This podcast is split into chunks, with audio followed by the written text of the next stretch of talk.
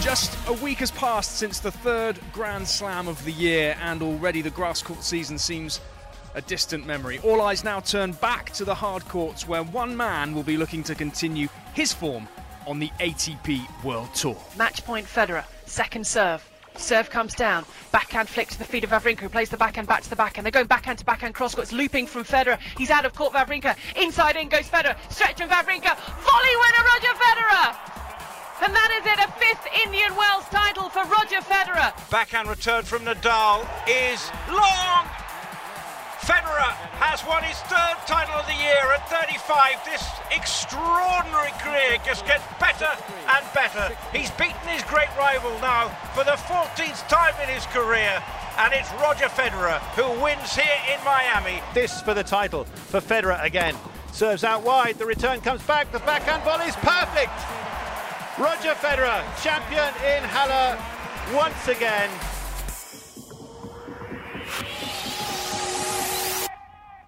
I'm Seb Lauzier, and you're listening to the ATP Tennis Radio podcast brought to you from the stunning West Side Tennis Club, one of the premier clubs in Surrey. And why are we here, Miles Maclagan? Well, it's just up the road from the All England Club where the, the buzz was just a week or so ago, and it's it's great to see that tennis does continue on outside those two weeks. A beautiful club here, 12, 12 courts, varying surfaces, and also what I love to see there's a tennis wall. We don't see enough of those people.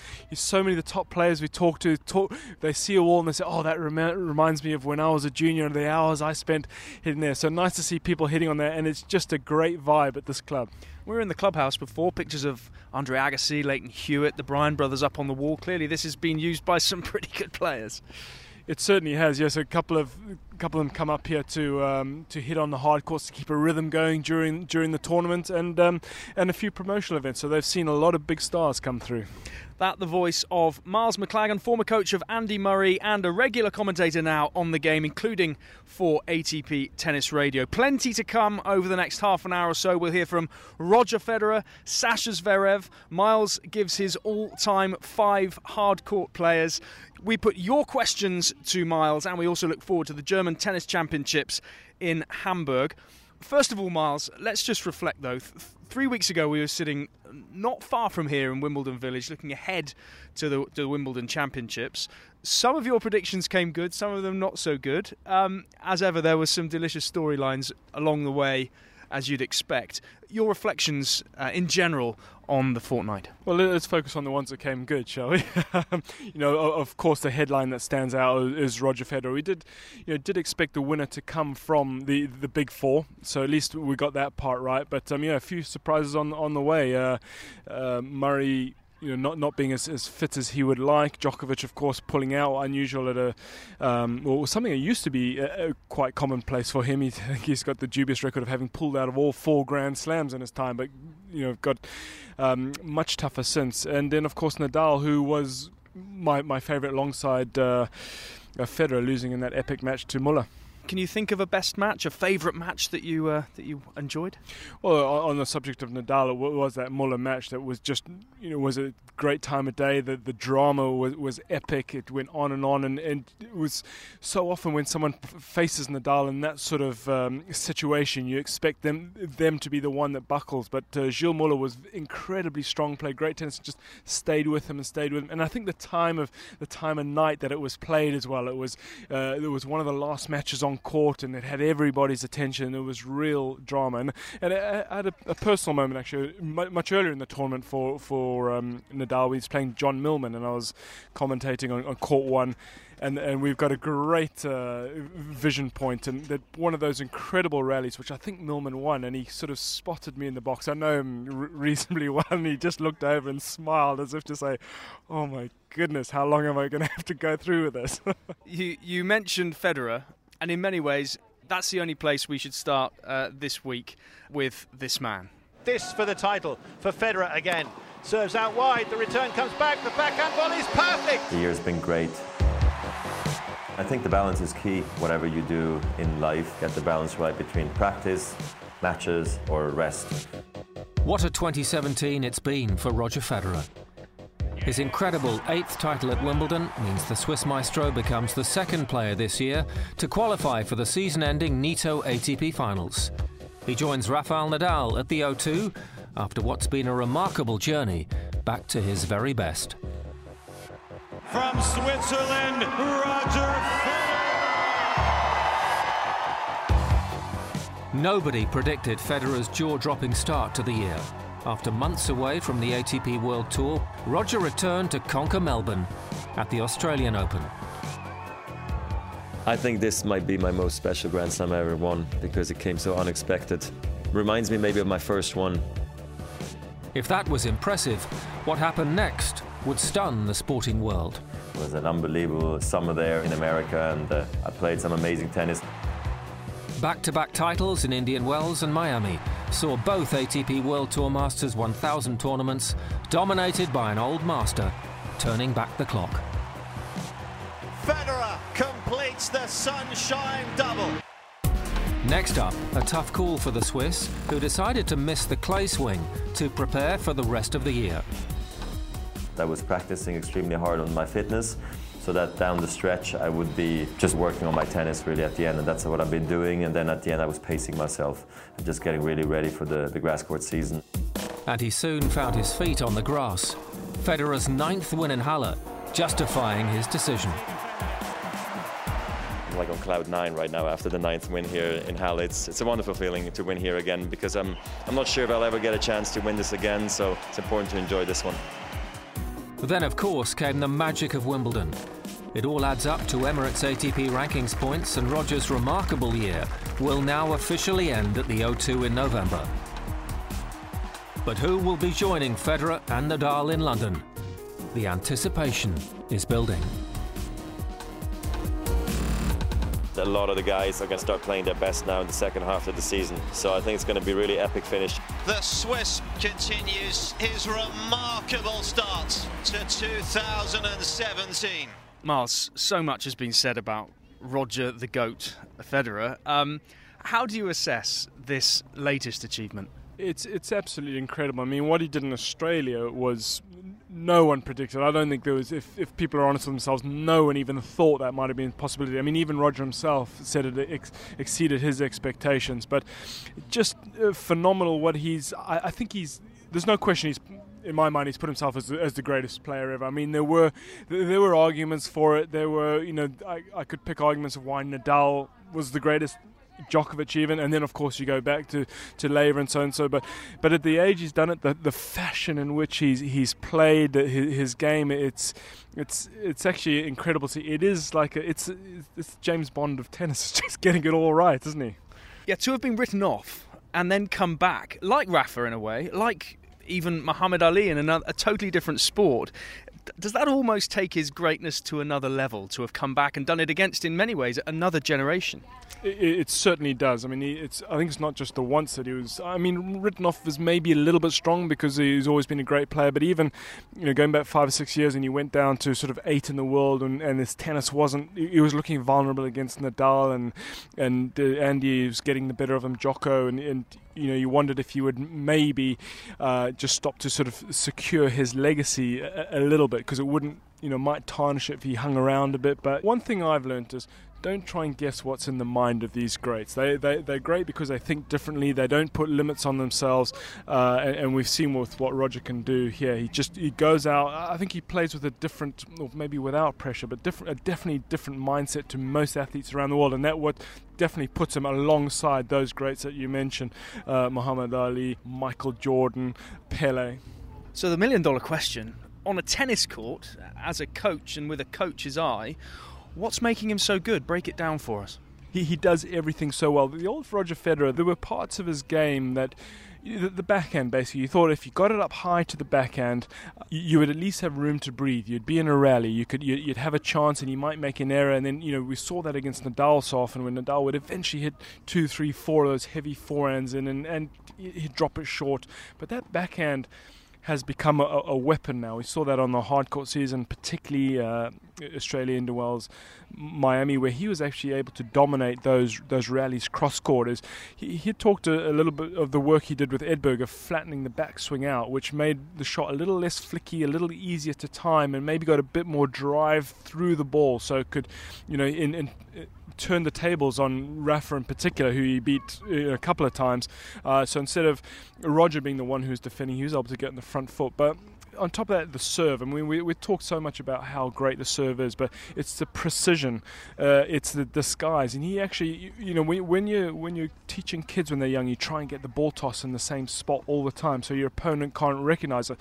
But he's gone a step further, where he actually varies it and sort of maybe put um, the, the ball toss might go to the right a bit, so the opponent thinks the slice is coming, and he goes up the middle. So it's the, it's the, the double whammy or the you know the the, the double fake, uh, and his ability to land and the first serve under pressure. I'd like to, you know, we've got so many stats, but I'd love to see the first serve percentage on break points or crucial points, and he's so good at that, coming up with it on the big moments. So I think those are the two key area of, of key areas of his game that has improved. But you know, also the, the timeout has allowed him to come out and play fit for a long time. He, he was, I think, there was some frustration there because he wasn't able to train the way he wanted, so he wasn't as quick as fast as he would like to be. Um, so he's addressed that with that timeout, and I think with that has come a you know real mental confidence in, in his whole ability, in his ability all round. He's obviously managing his back a little bit, but he's 35 years old. He's playing like a 25 year old. He's fit. He looks like he could go five sets with all these guys. And you mentioned before, it's an interesting point. He keeps his training very much to himself. He doesn't broadcast how he trains, how he keeps himself in that kind of shape.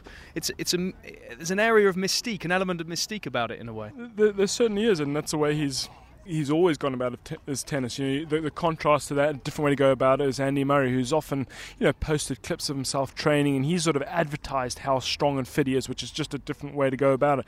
Federer's kept a, a little bit closer, but there's no question he's worked uh, incredibly efficiently. I mean, you see his you know, jokes aside, he's got big, strong legs, and his left arm looks, you know, it's it's like a pencil basically. But he's worked out that you know he doesn't need a big, bulging left bicep to play the great tennis he does. So th- his body is not only is it designed to play great tennis, but he's maximised that. And I, I think all players have you know a lot of the focus of training has gone into injury prevention now. So so being strong in the areas that can break down. And for Roger too, it's often said that he loves the game so much. He loves the the travel. Obviously, it helps that he can afford to take his wife and kids around the world with him when he when he needs to. The grind isn't the grind like it is for other players. How, how significant is that? I think it's huge, and, and you know he's obviously earned those rights. He's not worried about um, you know excess baggage charges and and, uh, and, whether he can afford that extra hotel room. But you know he's absolutely earned that. But he does.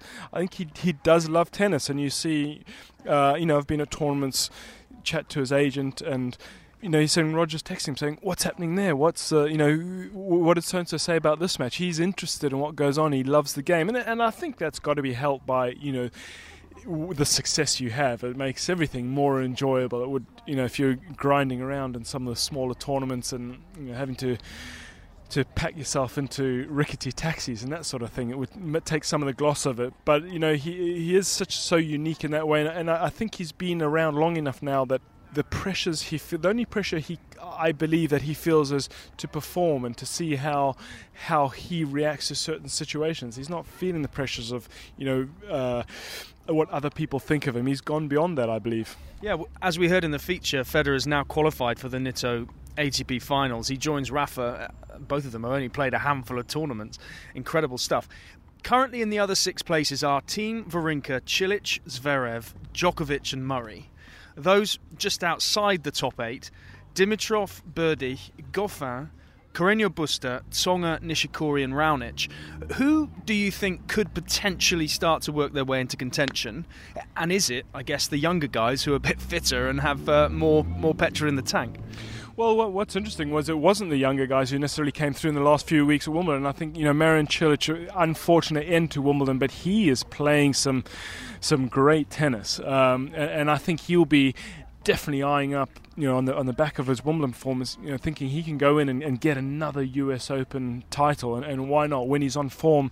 Incredible. Uh, Dominic Thiem looking for a another great clay court season, looking for a uh, to build on the hard court season to really make a mark in that. And you know, one I think was a little disappointing for all of us was you know the, the Kyrgios had to pull out at Wimbledon. And we, we want to see him do well. He's he's a different sort of player. He can um, he can beat anybody on his day. So you know hopefully he's he's recovered from his um, the hip injury that he pulled out with because we'd love to see you know more players in the mix. And then of course you've got the, the usual guy the, the the Murray Djokovic. We wait to see how, how they've pulled up after Wimbledon. And uh, Wawrinka of course who can light it up at any time. And one thing they're all going to have to do now is transition to another surface. They've gone from clay to grass. Okay, some have gone back to clay this week, uh, and we'll look forward to Hamburg shortly. But in the main now, players are starting to turn their attentions back to the hard courts Montreal, Cincinnati, and then, of course, the US Open. What do the changes in surface, and, and this change in particular, do to the body and, and, and mean for the players? This one is, is possibly not so drastic from the, the, the way the, the grass plays because it's, it's almost an easier change around. Coming the grass, the ball's a little bit lower, the backs get stiff, the you know the, the, the glutes get a bit stiffer because you're bending down and and playing lower ball. So you know the higher bounce and, and the, the, the the surer footing. I think the thing for the going into the hard court season is it's tougher on the joints. So if you want to get you, you want to be starting it fresh and, and not with aches and pains already. So it's it's just getting that time off and then building it up slowly slowly. You know, a lot of players will start, uh, you know, half an hour on their first day, an hour on the next day, you know, an, an hour for a couple of days, then you know, an hour and a half. Build it up slowly because the worst thing I think for a, a, pro or any player is to suddenly go onto new surface, churn out hours and hours. Then you're injured. Your your, your training program goes backwards, and you have to start all over again. Still to come, Miles. I'm going to put you on the spot and ask you for your top five all time hardcourt players. We're also going to put some questions to you from the listeners who've been tweeting in and sending their questions in via Facebook through the ATP World Tours channels. We also hear from Sascha Zverev, and we look forward, of course, to next week's ATP 500 event in Hamburg. You're listening to ATP Tennis Radio. Available on the official website and apps, TuneIn Radio, and in home via Sonos, Google Home, and Amazon Echo. So, Miles, we've talked about the transition back to hardcourt, and it's fair to assume that all the top players have had to do that because they'll have been playing at Wimbledon and before that at the French. So, there's nothing like a top five to get Twitter buzzing. Who makes your top five hard quarters of the Open era, starting at number five? Do we have to start at number five? I think because th- that's where it gets interesting. I think. Let's. Um, I had a lot of fun looking at this actually, and it's quite interesting. I think the first couple are, are fairly simple. So you're going straight in the the best two. Federer, you know, five five U.S. Opens in a win in a row, uh, five Aussie titles, all the Master Series he's won. I think hard to argue against that. Fair enough. Djokovic for me is in there as well. There's two US Opens, five finals, six Aussies. I mean, that is it's, it's an incredible incredible record, and of course his record in the in the thousands, I think, is um, the, the, amount he's won and the players he's beaten in those as well. He's beaten the other top players. Sampras after that for me, five U.S. Opens, two Aussies, just you know incredible player mixed his game up, finished at that US Open with a win. What a what a way to go out! And you know, for so long he was the. It's amazing now that we talk about the greatest of all time, and he doesn't really get in into the equation a, a whole lot anymore. Um, I think those are f- fairly modern. Alongside um, uh, Sampras, of course, is, is Agassi. A couple of US Opens, and, and I think the greats we have to sort of measure it on on the Grand Slam because there are some the surfaces have changed over time. Um, the Master Series have, have moved around a, a little bit, um, but actually a couple of US Opens, four finals, four Aussies, and and wins at all four of what, what's now the Masters 1000, and some, some great matches along the way. So there's four, and this was I, I think for me those were quite clear, but then it got a little bit interesting after that. I mean there's names in there, of course, like Edberg Becker. They they won U.S. Opens. Um, they, they, they they won down in Australia. Great great players. Jimmy Connors five U.S. Opens, but three of those were actually on the clay. Would you would they have would he have won more if they'd been on hard? Quite quite possibly. Johnny Mack has four U.S. Opens, uh, all on the hard didn't didn't uh, didn't manage to snag an Aussie Open title. But then again, things things were were different down there. So I've gone with a little bit of sentiment because he was a favourite of mine growing up. Ivan Lendl. Oh, right. And someone who also doesn't get mentioned in the grades because I think he doesn't necessarily top any categories, but he's in around eight US Open finals in a row. I mean, that's just just phenomenal. The, the machine of his time. The, the, the mark against him is only three wins from from the eight, which you know in this uh, in this class of player is uh, is I guess leaves an asterisk over it. A couple US Opens, but I, I enjoy watching him play. So, but it's very much open for debate, and I and I also appreciate that I've gone quite recent in times, or people looking back who will, uh, you know, well, I'm sure will remind me of some some of the, the past players.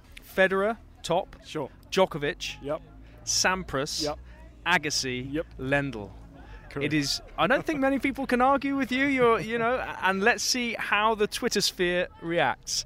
They're all, all obviously men players, male players with the ATP Tennis Radio podcast. If you were to throw a woman in there um, as as a real dominant force on on hard, well, you don't have to look too far, really, do you? I mean, uh, Steffi Graf in her day was, was absolutely incredible, but Serena has been really has been the, the dominant force in, in women's tennis in recent times. Now we have some listener questions for you, Miles. First one from at Kitsmore Science through Twitter. How do you overcome pressure? And I'm, I think they're talking about as a club player when you're 15-40 down on your own serve and you need to create winners and you obviously don't need to be serving double faults. How, as a club player, do you really start to crystallise what you need to be doing in that situation? Right, well, this is the point where I throw all the cliches at you. it's the old one point at a time, but and it, but it's true, and I think that I think what's interesting is for club players and the very best pros, the answers are often the same. I mean, the, the drills you do are the, the same. The, the, the, fixes for, for technique are they, they may be less exaggerated at the top of the game, but they're the same. So it is about putting that score out of you out of your mind, and whether it's just you know focusing on on the next thing you're going to do, just getting that serve in place.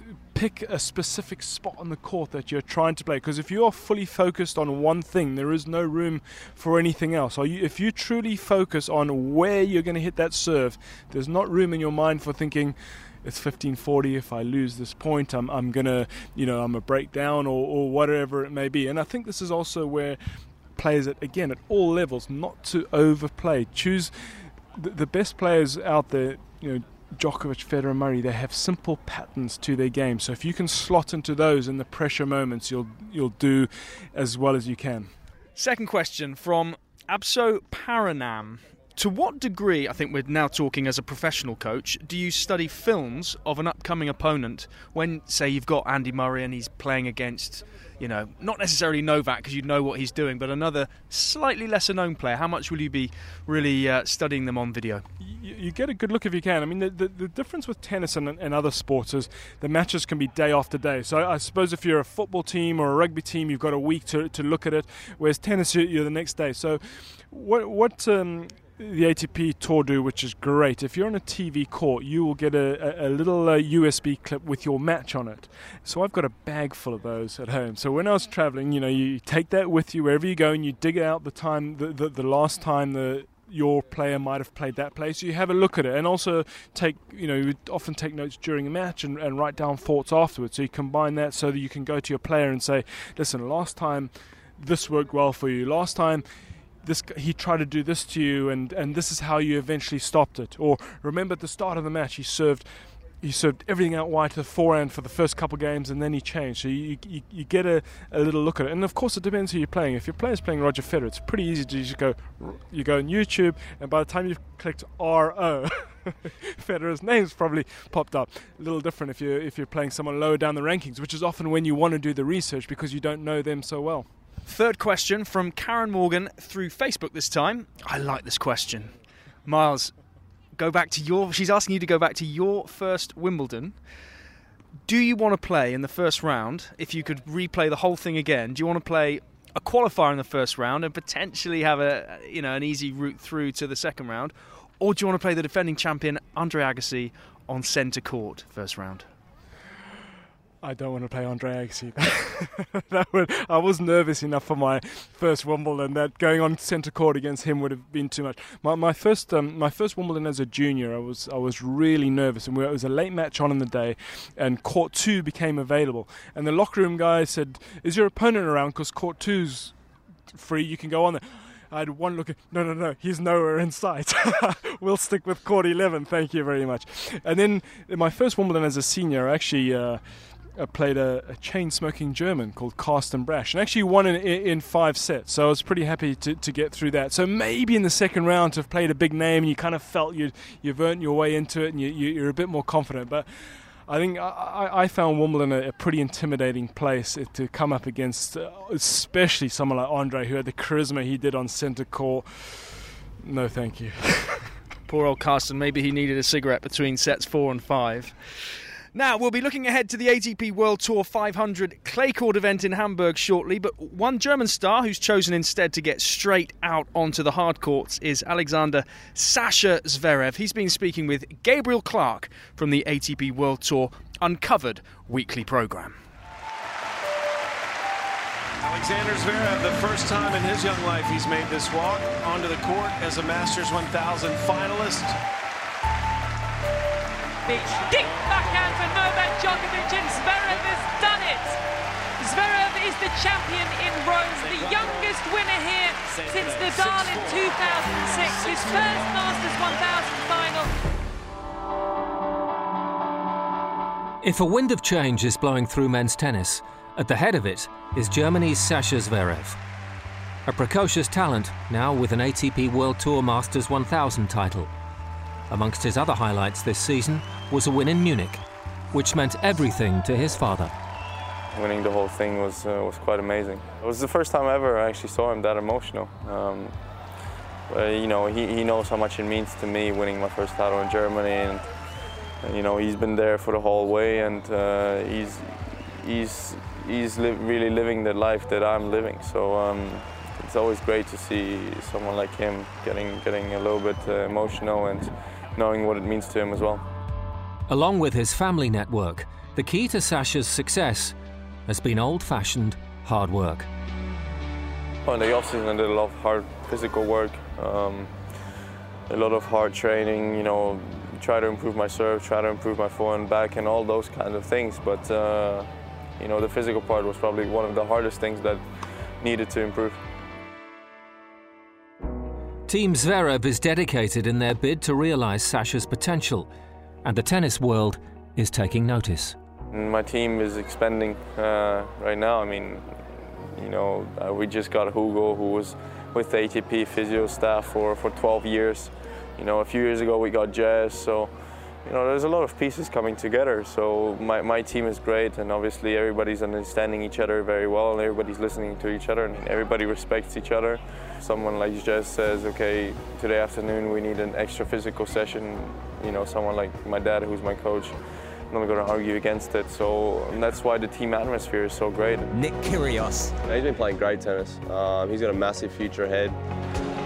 I'm actually envying him in a way. You know, he does all the right things. He's very professional and you know, he's always kind to me. We, we played juniors together, so it was always good, um, you know, having him to sort of talk to or hang out with at, at, different, you know, different tournaments, and he's got a lot of potential. Mischa Zverev. I'm very proud of my brother because he's he's 10 years younger, but since day one I knew he's going to be a great player, so I'm very proud of that because I always believed in him, I think, more than anyone else, and I knew he's going to be good one day. You know, I knew before that, that I could compete and win against the best players in the world. Of course, in Rome, I showed that and won the tournament, which is something very special. Um, but I think the hard work and the, you know, the things I was doing on the practice court have to continue.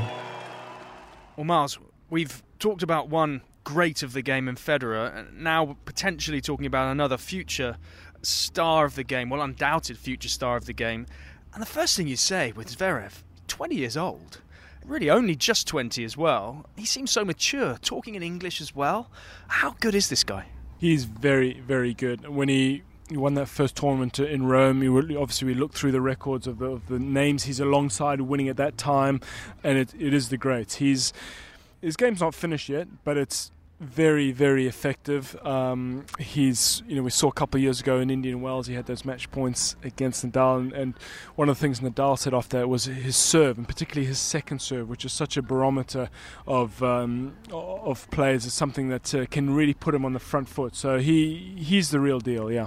And he mentioned his team, and he's also now adding Juan Carlos Ferrero for the US hardcourt season, which is which is an interesting one. You say his game's not quite finished yet. What are they going to be looking to finish? What, what's what's still to be done? I think uh, coming forward, the uh, transition game to the net is, is still to be added, and he, he's a talented uh, player, so he will be able to to adjust to that. And I think one of the the flaws flaws is maybe a little bit strong, but he plays a long way behind the baseline, which is going to be able to be exposed by some players and on some surfaces. So the ability to to play a little bit closer to the baseline when he wants to. He doesn't need to all the time because he generates a huge amount of power. So if he's if he's getting set up and hitting big deep hits near the baseline, a bit like Robin Soderling used to do, then th- there's no danger. But when, when someone like Federer, I think, has the ability to take the ball early, to play short slices, as he dismantled them in Halle, albeit on grass, he needs to be able to adjust to that. And I think the way he the way he serves and how